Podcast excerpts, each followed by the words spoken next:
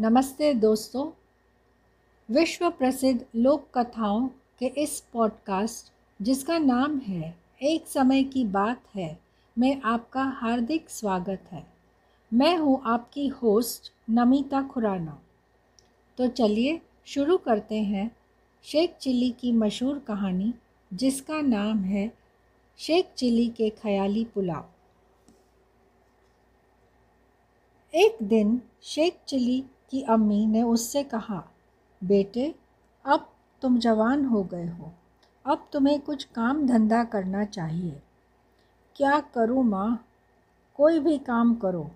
लेकिन मुझे तो कोई काम आता ही नहीं, फिर मुझे कौन काम पर रखेगा? कुछ न कुछ तो करना ही पड़ेगा बेटे। तो खुद ही सोच कि मेरा बूढ़ा शरीर कब तक तेरा बोझ उठा रहेगा। आप ऐसा कहती हैं तो ठीक है, मैं काम की तलाश में चला जाता हूँ। आप बढ़िया सा भोजन बनाइए, मैं खा पी कर चला जाऊँगा। अभी बना देती हूँ बेटे। शेख चिली की अम्मी ने उनके लिए बढ़िया बढ़िया पकवान बनाए और खिला पिलाकर उन्हें नौकरी की तलाश में भेज दिया। वह मस्ती में झूमते हुए घर से बाहर निकल पड़े। उनके दिमाग में नौकरी और मजदूरी के सिवा और कोई बात नहीं थी। रास्ते में उन्हें एक व्यक्ति मिला, जो अंडे का झाबा सिर पर लिए परेशान सा हो रहा था। बोझ के मारे उसके कदम लड़खड़ा रहे थे।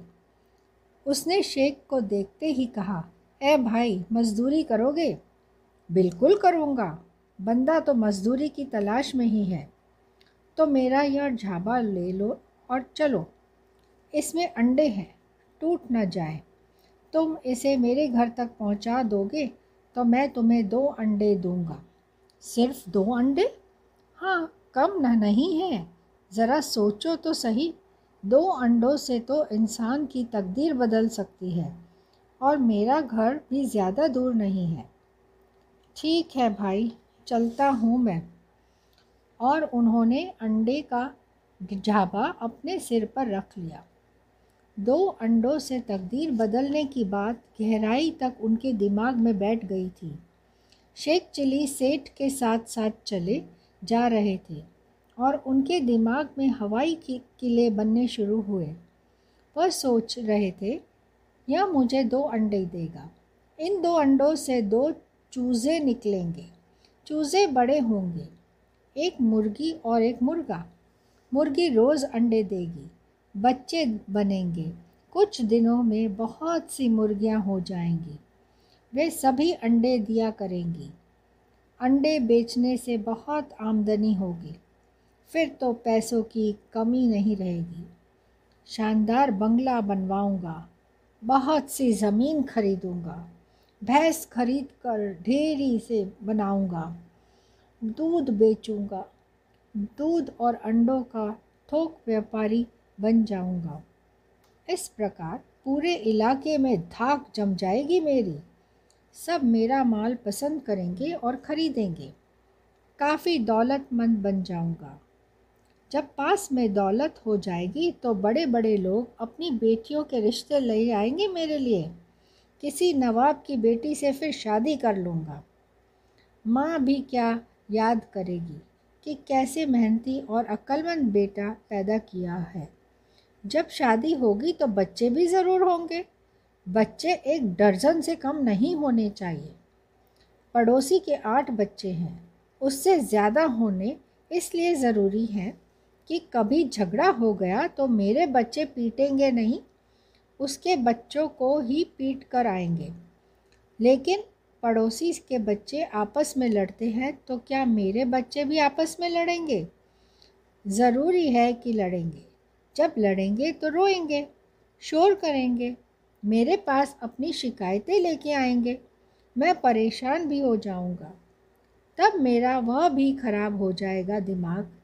वह तो जो बड़ा लोगों को अक्सर खराब होता है। यानी वो ही जो बड़े आदमी कहते हैं कि उसका वो बिगड़ा था, मैं भी बार बड़ा आदमी बन, बनूँगा उस वक्त। इसलिए मेरा भी वो खराब हो जाएगा। बच्चों के शोर, झगड़े और अपने पास शिकायत लेकर आने से, लेकिन वो जो होता है उसका नाम ही नहीं याद आ रहा मुझे। क्या इस सेठ से पूछ लूँ? नहीं नहीं, मैं इतना बड़ा आदमी हो गया हूँ तो क्या मैं एक मामूली शब्द को भी औरों से पूछूँगा? नहीं पूछूँगा, याद करता हूँ। हाँ याद आया, मूड। जब बच्चे शोर करते हैं और मेरे पास दौड़ते हुए आएँगे, अब्बा असलम ने मेरा कुर्ता फाड़ दिया। अब्बा जान, तौफीक ने मेरी आँखों में संतरे के छिलके का रस निचोड़ दिया। उसने बहुत ज़ोर से उछलकर, शट अप, कहा। तो उसका पैर रास्ते में पड़े एक पत्थर पर जा पड़ा और वो धड़ाम से झाबे समेत ज़मीन पर आ गिरा और सारे अंडे फूट गए। शेख साहब माथा पकड़कर बैठ गए और चारों ओर देखते हुए रोने लगे।